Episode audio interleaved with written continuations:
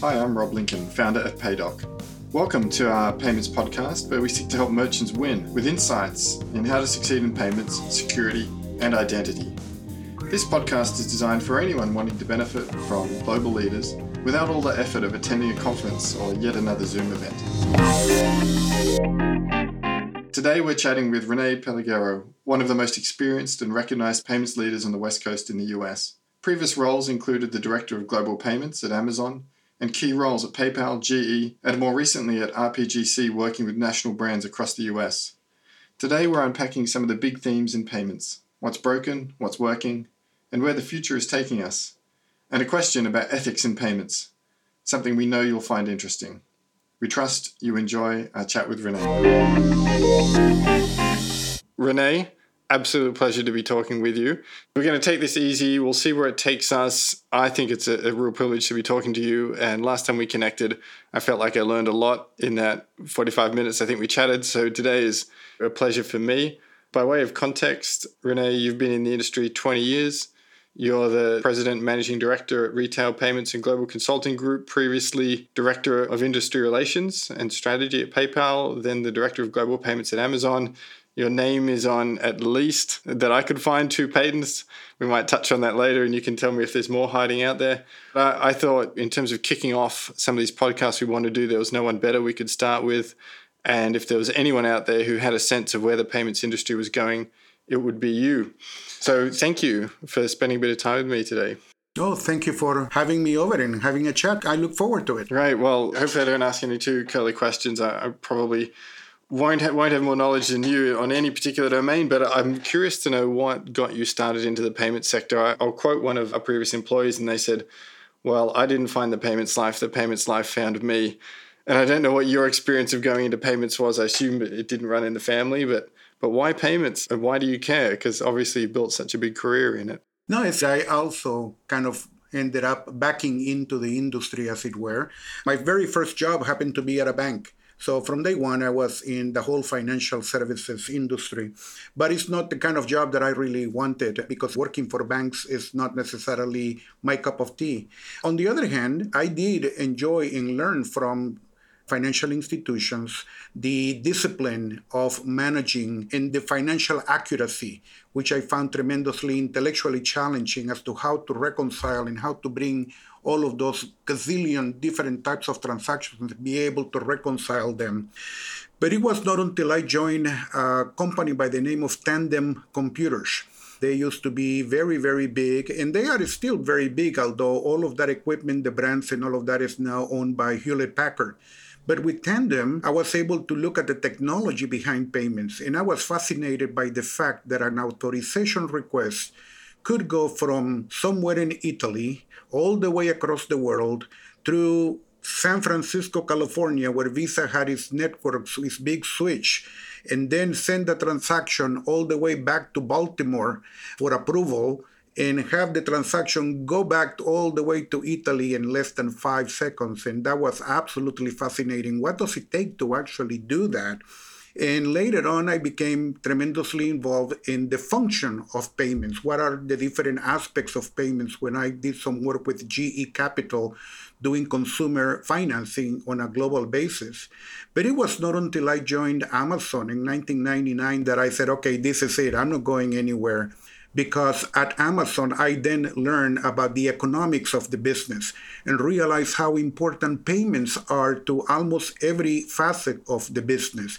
Payments impacts the customer experience, payments impacts the financial aspects of things, payments impacts the reputation of the company. And so to be able to have that broad perspective as to how a business and a retailer in particularly operates and the contribution of payments made me say this is a place where I can contribute. So that's pretty much i mean i could go on for hours just talking about my different adventures in the payments space but let's just leave it there i know simon sinek who we all respect talks a lot about the why and you talk about how important it is if you had to say what your why is why do you care? I think is one of the most important questions for anyone when we wake up and do our jobs.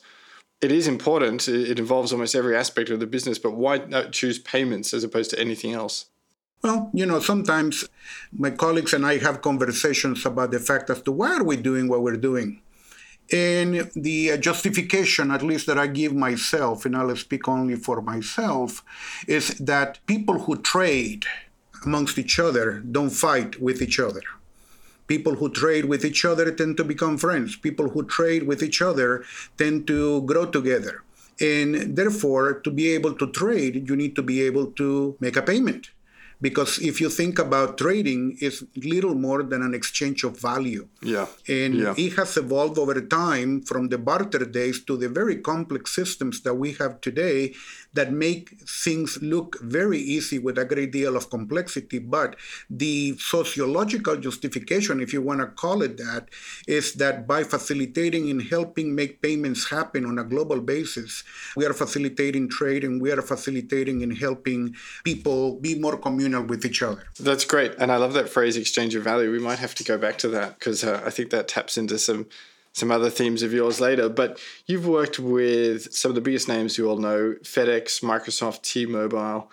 I was really curious to understand what are some of the themes that you've noticed. Have there been repetitive themes when working for them? Are there common problems? This might tap into the next few questions that we want to look at about commoditization and fragmentation. But I thought we could lay a bit of a foundation and say, is this what sort of themes have you seen in these large enterprises over the years, or is it a different problem every day? No, that there are consistency amongst a number of the problems. One of the things that we're seeing at the business level, and I'll try to tackle it in those same frameworks technical, business, and economical as well. At the business level, organizations, especially the larger ones, are becoming more aware of the fact that their payments platform, whatever that may be, is becoming an asset or should become an asset for their operations. It can be a definitive contributor to the bottom line. From a technology perspective, we're finding environments that are becoming more and more complex, and we are finding many people doing the same thing, sometimes in the same organization. When technical resources, engineering resources are tremendously valuable, they are repeating the same functionality or in some cases managing payments platforms when their job really should be to develop new ideas. And finally, from the economic perspective, the other trend is, of course, is the cost of payments, primarily here in the United States, where we do not have, or we have little regulation that actually manages that. So the question becomes, what should the cost of a payment be? and who should be paying that. Yeah, you said something there that you mentioned on our earlier conversation, which I actually have held on to. I think it was a great phrase. And you talked about the payments journey with payments ultimately becoming an asset. And there were a couple of stages before that. I can't remember exactly the phrasing you used, but I, I thought it was really seminal. Yeah, we have a little scale that we use, and we ask our clients to say, Where are you in that journey? And usually, payments is a burden we have to do payments. It's kind of like we don't even want to know about it. We might be a small company, a startup, and we just want to create our little product and then we have to sell it, but we don't want to have to deal with much of it. The next is payments becomes a necessity. Then people begin to realize, hey, I'm a small startup. I'm trying to get my product out the door, but now I need funds to come in to be able to meet payroll. The third one is payments as a utility. It's kind of like the light, the electricity, or the phone service. Nobody manages, nobody cares very much until it breaks. And then you realize how important it is to your business. That's when people then become aware that, hey, this payments platform could really become an asset. And they begin to put the necessary effort and investment into it so that the platform can contribute to the bottom line, can enhance the customer experience, can help the company grow as well and you can even go to a next stage where you develop or the merchant develops such a strong knowledge of the payments platform competencies that can then be used to turn that payment platform into a revenue generator. For example, there are situations of large companies that have to deal with a number of suppliers and they are now processing payments for their suppliers, franchisees. Imagine, for example, in the online travel space all of those small mom and pop, they have their own payment relationship, sometimes not in a, under very advantageous terms. The online travel agency could actually provide those kinds of services to their partners, in that case, at a more favorable terms. So now the payments platform becomes instead of being a cost item, now it generates revenue. That's brilliant. And I think you and I both serve a similar cohort in terms of the medium and up, really the larger organizations. What would you say? Uh, I'm really curious, you know, your lens on the industry. Are we talking like 50% of large organizations are at that asset level yet? Or what's the spread? What's the mix? If I was to give you a number, it would be more more empirical than actual scientific. In our empirical research, by just talking to different clients, tells us that I will say that maybe 20% of large organizations actually think in that fashion. So there's a lot of value trapped there. There is indeed a lot of value trapped. And there are many organizations who flat out say, we're not a payments company and don't want to touch that. We had situations where we have gone into clients where we have made the recommendation hey, this thing you have here is good. You should leverage it. You should hire people to actually perform the jobs rather than using half a person here, half a person there. And the answer comes back as no, we're not going to do that. well, that's funny because the world we come from, I think every company is a fintech company. It doesn't matter if you're selling ice creams or core banking, you know. yeah, it is interesting. I hadn't thought about it that way. That's pretty cool contrast. Yeah, that's great. Well, look, there's a few trends I wanted to chat about, which is, I guess, choice. To quote Bono's famous phrase, in New York, freedom looks like too much choice. And we're seeing so much movement in the fintech space, in the payment space, in the regtech space, in fraud, in AML. The whole place is sort of exploding. You know, every time we talk about like what's happening in the industry, what we're trying to do at Paydock, everything else, people say, oh, it's so crowded. How do we navigate? There's a few trends that I wanted to talk to you about. One is commoditization, the other one is fragmentation, and then what do you see falling out of that? Do you want to just touch on your perspectives on what's being commoditized and where is it breaking up? Sure. What is commoditized right now is the acquiring function. If you think in, in terms of car payments, acquirers are becoming more and more squeezed almost to the point that if you look at the United States marketplace, for example, there is acquirers buying other acquirers so that today, if you're a large organization looking for a equally sizable, not a small mom and pop type of operation, you're down to four or five acquirers whereas before there used to be a good dozen or so alternatives. So that function is being commoditized. Similarly, or along the same lines, the cost of transaction processing on the acquiring side is getting commoditized. There are some companies out there that are saying pretty soon I'm going to have to pay you, merchant, to give me a transaction. Because I think that the value, and this brings us into what will be the effect of consolidation, is that the value is going to become not about processing the payment, but the information and the data that goes along with the payment. And so that's kind of one of the byproducts of that. Now, the fragmentation, if such a thing is happening, seems to be occurring at the front end because I don't believe that there is ever too much choice.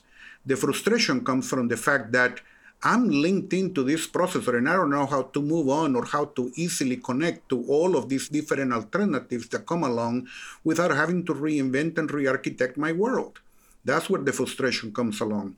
There are many ideas, many thoughts, and again, this goes back to having a synchronization of people that know and understand payments at a merchant, that are able to recognize the value that these new players provide, which in many cases is not available there. But if such a staff existed with that kind of knowledge, the first thing that they all begin to think about is how can I connect? How can I create an architecture that will allow me connection to all of those platforms and to move things around in a manner in which I do not have to be spending hundreds of man years of engineering time doing that? So those are kind of what we see this current state of affairs. Do you feel that the large merchants are then at sort of this crossroads then of do we build this kind of technology or do we buy it? Or they're in this decision making flux right now because they see the tidal wave of fragmentation at the front, commoditization at the back, and unsure how to really safely connect because the I guess the corporate knowledge or the industry knowledge that's required to be maintained to sustain an efficient ecosystem just is very difficult to maintain if you're not a top tier operator. Absolutely, absolutely. Yeah, and it's kind of interesting because some of the newer, what I call the new economy companies, the Facebooks, the Googles, and the like, are a little bit more attuned to that and are willing to make more investment in that area as compared to the old economy companies. But every so often, we do run into an old economy company, a telephone carrier, who decided to build its own switch that allows them to support two acquirers and to be able to, regardless of whether it is a transaction that initiated at the store or whether it is a recurring billing transaction, whereas before those transactions went via two different acquirers, now they are able to send them to whichever acquirer they send, and that allows them to minimize outages, allows them to minimize cost because they get the vendors to actually compete for good transaction pricing. And it also allows them to monitor their overall processing in a much better fashion. And so they built it themselves because their needs were specific. They were very domestic. It's a domestic US carrier. And they decided to build it and they had the technological resources. On the other hand, we've also seen global companies where almost every country becomes a, its own separate silo to interface into a particular aggregator to go into a particular country because there was no conceptual design from the beginning as to how all of these methods of payments were going to be integrated over time. And they always go through this whole build versus buy decision as well. And the challenge in that is trying to figure out how by buying, I can actually make my cost structure a little better. Because once again, when you do not treat your payments as an asset, you're not managing the overall cost that it takes to operate and to implement new methods of payment. It's all sunk costs, cost of doing business. Nobody tracks how many engineering hours you have to just keep the lights on. Nobody keeps track as to how much is lost in terms of uh, upsetting consumers because they get declined by the issuer and they go somewhere else. Nobody tracks how much fraud and chargebacks is being, it's all cost of doing business. You've got, I was just going to quickly say, and then you've got risk of data breaches amongst all that spaghetti that you, you won't find out about till six months later in a big fine from the ICO or, or someone like that. Oh, indeed, indeed. And if marketing comes along and they decide that they want to go into a country and your platform cannot easily support it and you have to delay launch there for a year, what is the opportunity cost associated with that? Contrasted against that, of course, is the cost of buying a platform that can do all of the things that I just talked about, and that comes with a transaction fee. Now that is a hard cost. Now you're paying something, and they track that very well. Yeah, look, we've seen that again and again. And I think all of this kind of funnels down to the white paper you wrote called Payments Orchestration Layer Necessary Functionality in the Payment Stack. Obviously, that, that's a place where we play as well, but I'm curious to know what prompted you to write it. I mean, I feel like payments orchestration is this concept that's been around for a very long time. More recently, it's got a name. You've really verbalized it as well. And I'm really sort of interested to understand what necessitated that piece from you and why was it important to put it out? Well, probably the germ of all of that was in my early days working uh, in the technology side of the house and working with a lot of ATM and point of sale switches that fundamentally routed transactions left and right based on different criteria, usually what kind of card it is. What orchestration to me is all about is enhancing that capability and include all of the things that people are beginning to demand today we are seeing merchants, as I indicated earlier, having multiple acquirer relationships so that they can retry declined transactions. There are surveys that say that if there is a 26% probability that if you decline, you, the merchant, decline a customer for no valid reason, it's because the issuer sent you a do not honor decline code, there is a 26% probability that that customer is going to go somewhere else and you'll never see him again. And so those are really quantifiable risks associated with providing superior service. And several merchants who have tried to, to figure out how to solve the problem, they retry the transaction, sometimes through the same acquirer, fiddling a little bit with the data. Not a very cool thing, to be honest, but it's still, you know, reasonable. Or they will retry through a separate acquiring relationship and in a significant number of cases, anywhere depending on the industry, from 15% to 30% of all of those declines, you might be able to save them through an alternative retry strategy. And that can easily turn into somewhere like 1% to 2% bottom line upside. Adyen actually has a good paper on that particular space, and we also have experiences related to us from certain merchants who have tried some of these same tactics, and they also report similar things. What are you saying is that depending on the merchant, obviously, and other factors, larger merchants or even smaller ones can see 1% to 2% profit increase just by having like a, a multi acquirer orchestration retry strategy. And that's, again, that's one of those stats that probably doesn't get tracked but should. But it's not easy to benchmark if you're on a single gateway strategy, single acquirer strategy. Correct. But that's a big number to throw out there. Absolutely. When you combine it with the other metrics that you were mentioning. Yeah, and if you start thinking about your cost of outages, there are some very interesting surveys that indicate how much money, and this again is something that very few merchants actually track. When you're down in the physical space, you can actually run the old paper knuckles or do a manual transaction, right? But in the e commerce space, for example, if you are down, you cannot accept payments and you cannot really move forward with the transaction. Systems were not designed to work in that fashion. So you could be losing tens of thousands to millions of dollars depending on the length of the outage. The other thing that again doesn't get tracked is how many engineering hours do you think have been spent over the last few years by engineers just trying to keep in compliance with new Visa MasterCard requirements? For example, moving from dollar one authorization to the account verification or dollar zero and figuring out which transaction needs to go which way or the new one, which I love, is doing an authorization for a refund or a credit, which by the way, it doesn't seem to be working right now. But here we have thousands of engineers across thousands of merchants around the world developing the same bloody code. And so I think that that need to address that waste is probably what led us initially to start thinking about orchestration, which in turn also led us, hey, hang on a second we can add a few more bits and pieces into this thing that adds more value. So to us, orchestration right now means the capability to create a platform that will improve your routing, will allow you to implement retry strategies, will optimize routing for lowest cost or better acceptance, and will also allow you to create a platform that can be driven and managed not by engineers, but by payment professionals that can actually define using rules-based systems what will be the best routing opportunity and eventually going back to my original banking days that can actually is a platform that can track and account for itself financially by maintaining real-time ledgers that's great this is one of the best definitions of orchestration i've heard it in a long time and my company, not yours.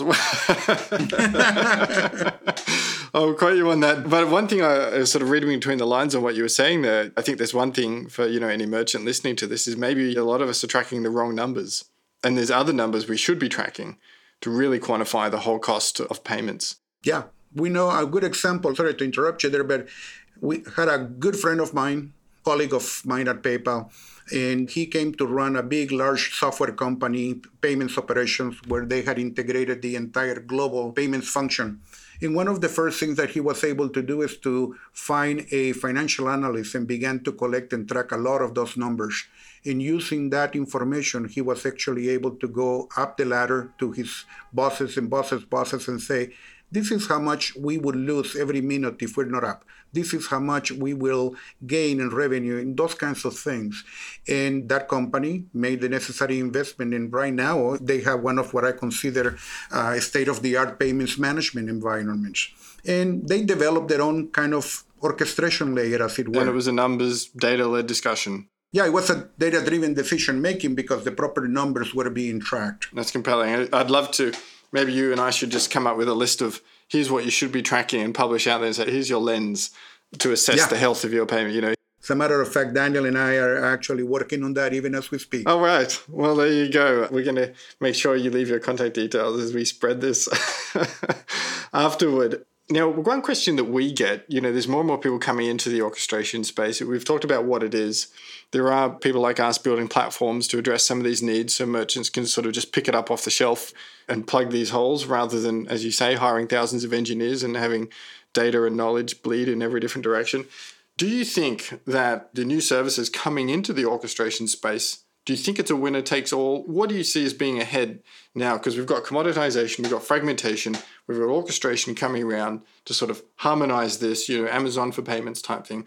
Is it going to be an Amazon situation where there's going to be one gorilla orchestration platform and then some pretenders? I don't believe so because every merchant and every industry has a slightly different requirements and therefore there will be orchestration platforms that are more suited for one industry over another industry.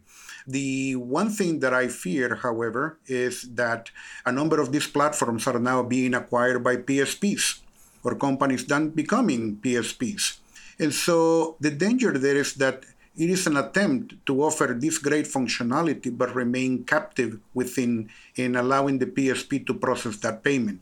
I don't believe that that actually serves the industry very well. I think that an orchestration platform can potentially generate revenue as a standalone and be profitable at the same time while helping the merchant reduce their costs.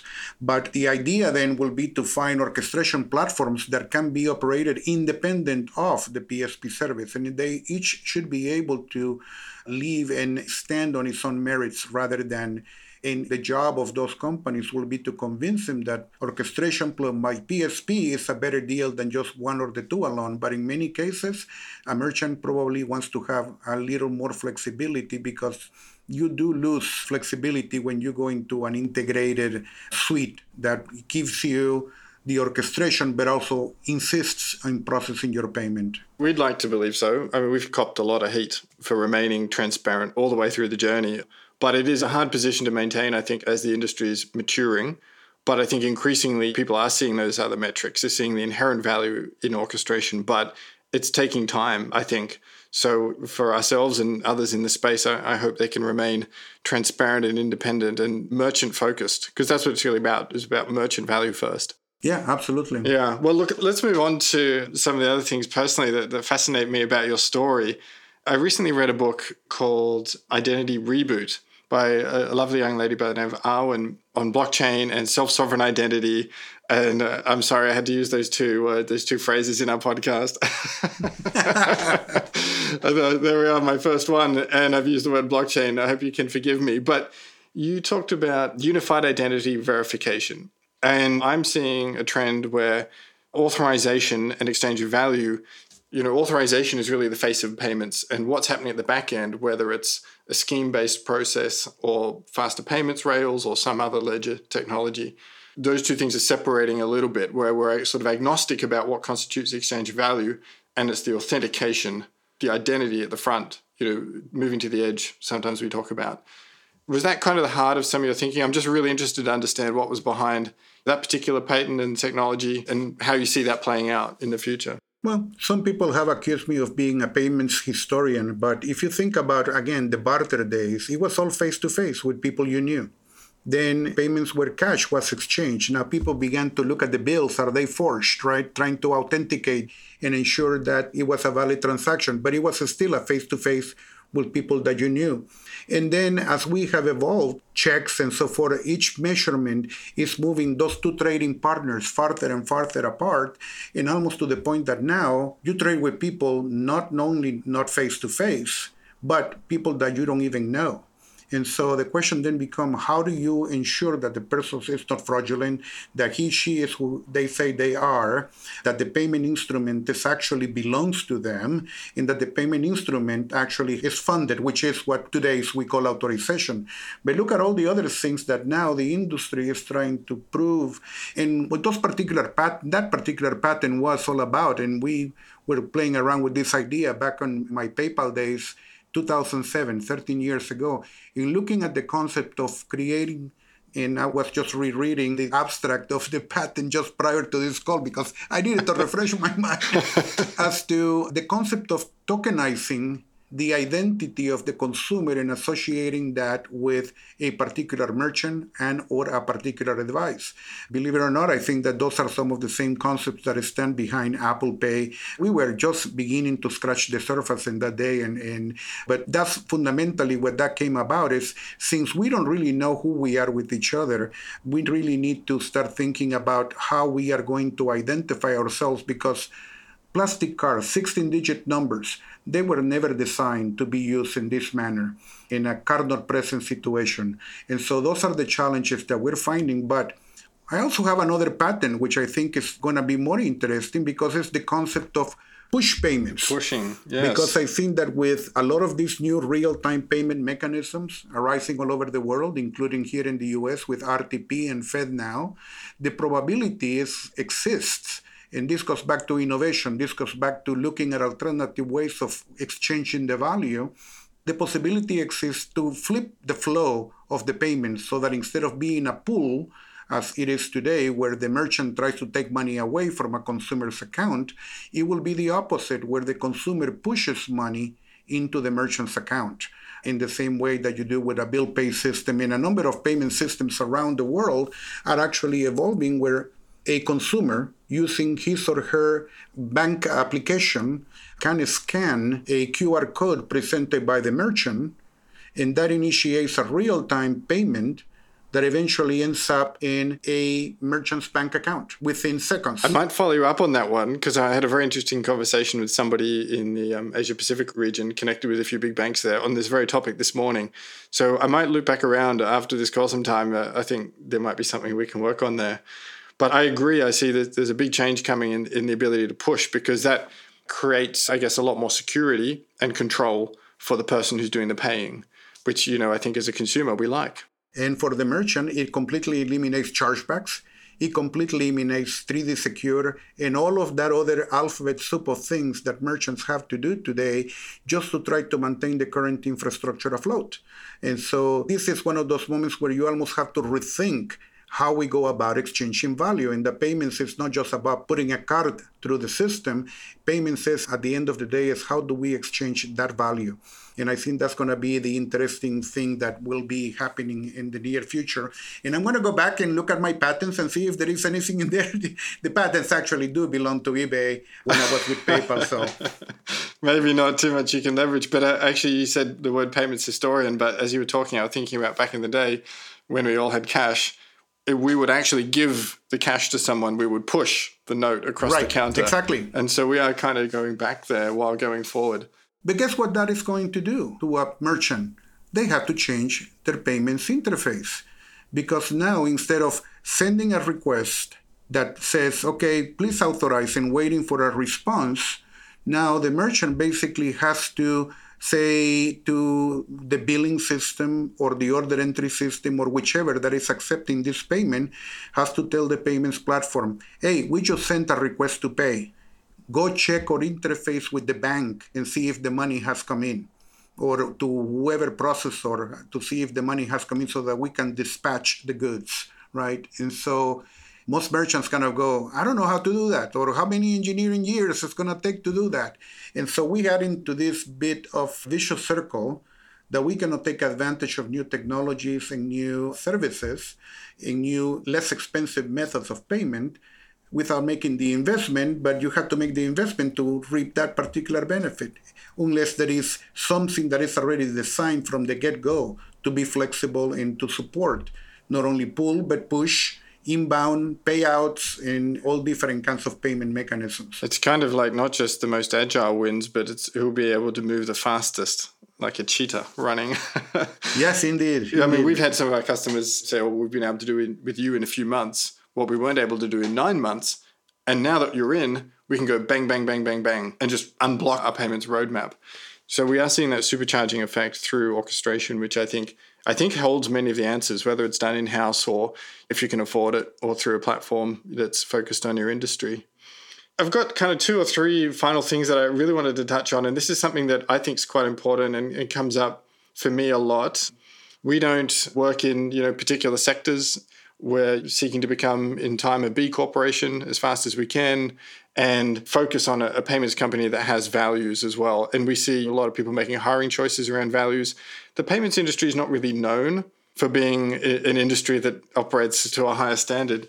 Do you feel, I mean, it's a little bit of an abstract question, but what do you see as the role of values in, I guess, payments companies in our sector? Like you're saying, we're all, you end up, people you end up trading with, you become friends with, you know, here in the payments industry, we all kind of know each other I think personally, I have a responsibility to speak to the role of values in payments companies, which I, I think is really interesting and maybe something that hasn't been thought about before.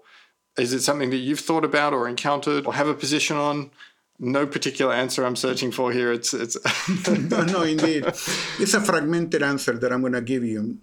Primarily here in the United States, where I am based, we have this environment where 65, 70, nearly 70% of all non cash payments are done on cards. These cards are subject to interchange. We find interchange to be a very regressive method and very non transparent method of rewarding the participating parties. In that, in many cases, consumers are making decisions that go against their own good because they're just trying to get their frequent flyer cards and, and their frequent flyer miles and frequent guest points, right? And as the Australians demonstrated back in 2003, all of those benefits and perks usually go to the upper levels of society, in that the non affluent people are still paying the tax associated with interchange, even though very few of them are getting the benefit, benefit associated yeah. with that. So in many countries, there are a number of countries where there is no interchange. Canada, for example, has this uh, no interchange schema called Interac. Now, the consumer pays his bank for the benefit of doing a transaction, and the merchant pays his bank for the benefit of doing the transaction, but there is no portion of that transaction value that goes from the merchant back to the issuer. And so the question then becomes is interchange a valid model? which is going to sound like I am speaking at two sides of my mouth here, it's a valid model. It's just as good as any other. The question is, is it being abused in some places? Now, in Australia and over in Europe, the regulators have actually mandated caps. And even though, despite the claims from the CAR schemas that the world will come to an end, things just keep on moving right along. Thank you very much. The question then to me becomes from a social perspective is there is a cost associated with processing a payment. Nobody denies that. Companies that are offering the service should be making a profit. Nobody denies that. But who defines what that cost is and who define what the social cost and the social implication associated with that should be? Because in some cases we have those kinds of rather unfair environments. And we're seeing that here in the United States, primarily under these COVID days, because a lot of the very small merchants, minority business and the like, who have always been transacting at cash or in a face to face environment now are having to accept a lot of orders in a card not present environment and are being exposed to fraud, friendly fraud, increased charges, and there are expected even increases on this particular segment of the industry on interchange. So those are the things that trouble us and that we have a voice and we want to see we want to see our voice amplified for people to start thinking about who should be setting that? How do we go about creating a good, proper payments policy? Because the way in which we do it here is primarily large merchants suing large issuers in the CAR schemas, and they have lawsuits that go on for decades. Millions of dollars are spent, but neither the value, neither the benefit to the consumer nor to the small merchant is actually taken into account because nobody is representing them. So we, we kind of like to have a little louder voice in that particular space because, as I said, it is an important part. Without it, payments is the grease that makes the machine operate, right? And some people may argue, well, the machine could do without all of the above, but it, there needs to be a sense of fairness associated with it, and that's kind of the little, the little square in this little sub box where we like to stand every so often. And so, merchants just wondering, maybe I don't know how to navigate my way through this. That's where you come in. That's why you're doing what you're doing now, RPGC, is to help merchants understand what you understand so that they can benefit without I guess, falling prey to a system that they might otherwise become exposed to? Well, it is sadly very unlikely that there will be. I mean, we had Durbin Amendment here in the United States, which I hopefully your audience is familiar with, where debit interchange was capped only for a segment of all the debit cards here in the country. But besides that, there has never been, nor there is likely to be, much governmental intervention in cap fares. I hope I am wrong and that that indeed changes as you have done it over in Europe, in Australia, in a number of other countries. So, yes, one of the things that we learn, however, is that the best way, and this goes back to the orchestration discussion, that the best way to influence the industry is by creating competition by bringing new methods of payments, by bringing lower and less expensive methods of payments that consumers want to use. And we were just talking about push, for example, as an example of that.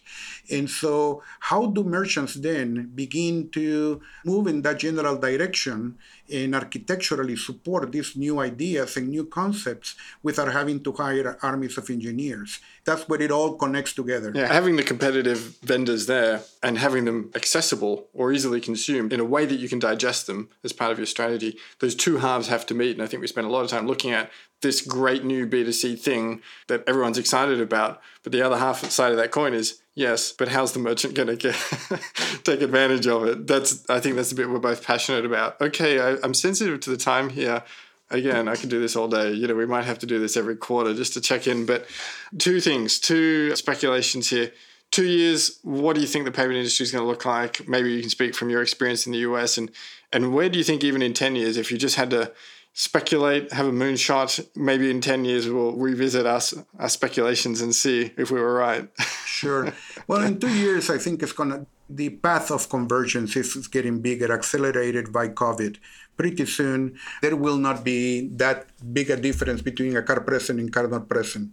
Even the card schemas are really moving us in that direction with uh, wallets such as Apple Wallet, Google Wallets, and the like, and all of these different tokenization schemas that are taking place and moving that level of technology as well into the e-commerce and mobile commerce space. So I think that that's going to be a convergence to the point that people will not be thinking about. And we've been talking about this for a number of years. We haven't really seen the uh, full fruition of it where you can order online, go to the store and pick it up, and return it by mail or to another store. So we're going to see more and more and more of that stuff happening. Hopefully, we'll also see some early pilots on push payment, push oriented payments, as these are the standard nowadays in Southeast Asia, as you were mentioning earlier on. Now, 10 years from now, open banking, that will be what I believe is, is when there will be few intermediaries that will allow merchants that are, again, technically savvy to be able to leverage open banking technologies to be able to bypass the card schemas, to be able to bypass the clearing and settlement mechanisms that, and be able to bring an even faster resolution and being able to also gather sufficient data that will allow them to serve their consumers a little better. So that's kind of where I see all of those things. Unfortunately, or rather, the increasingly entry of the larger card schemas into open banking begins to create a bit of a challenge to the fulfillment of that idea because they themselves can position. And there is nothing wrong with that, just like there is nothing wrong with them doing the role that they do today. The question then becomes about it's a matter of financial reach, it's a matter of inclusivity, it's a matter of fairness in terms of pricing as well. Yeah, and I'd love to see I'd love to see um, financial inclusion be such a big theme of the next ten years as well, particularly for the unbanked. And I, I even read in that in New York, I think twenty percent of people are still unbanked, and there's got to be ways that we can help solve some of those problems too. Indeed, and at a reasonable cost, because a lot of these unbanked people nowadays are buying prepaid cards and paying exorbitant fees just to be able to participate in the economy. Yeah, and they're not the wealthy ones at the top. They're paying a tax for that. Touche. Come on, let's change that. Look, this has been lovely. Thank you so much. It's just a delight, a pleasure, and an honor. Oh, my pleasure. Yeah, thank you. If somebody wants to find out more about RPGC, what you guys do, just go to the website. Yeah, just go to our website, www.rpgc.com. Awesome. Thank you. And look, we'll link to it when we publish this as well. And hopefully it's very interesting and hopefully informative for some of those who listen and those in our networks. And we're here on the bleeding edge just trying to push the needle for people. And, you know, I think there is so much money trapped in the system. You know, that's what really gets me out of bed is that there's so much value there if you could just reach out and grab it. And so hopefully we can help people do that. Yeah, there is, a, especially, and that's really one of the driving forces behind this real time payments idea as to how much money there is in float through these batch oriented overnight bank transfers. And so the need is now to get money movement. Why would you mail a letter when you could do email? Or more importantly, why would you even email when you have a channel like Slack that allows you to instantly communicate? That's the world we're moving to. Yeah, look, we're going to drag it kicking and screaming. We'll get there. Thank you, Rene. I really appreciate your time. It's so Absolutely. valuable. Lovely. Thank you. My pleasure indeed. Thanks for tuning in. Please like, subscribe, and share if you found this helpful. And let me know if we can look at a particular topic. We're always open to new ideas and new ways to increase innovations in payments. You can find both myself and Paydock on LinkedIn, Twitter, and all the usual places. Bye for now. Bye.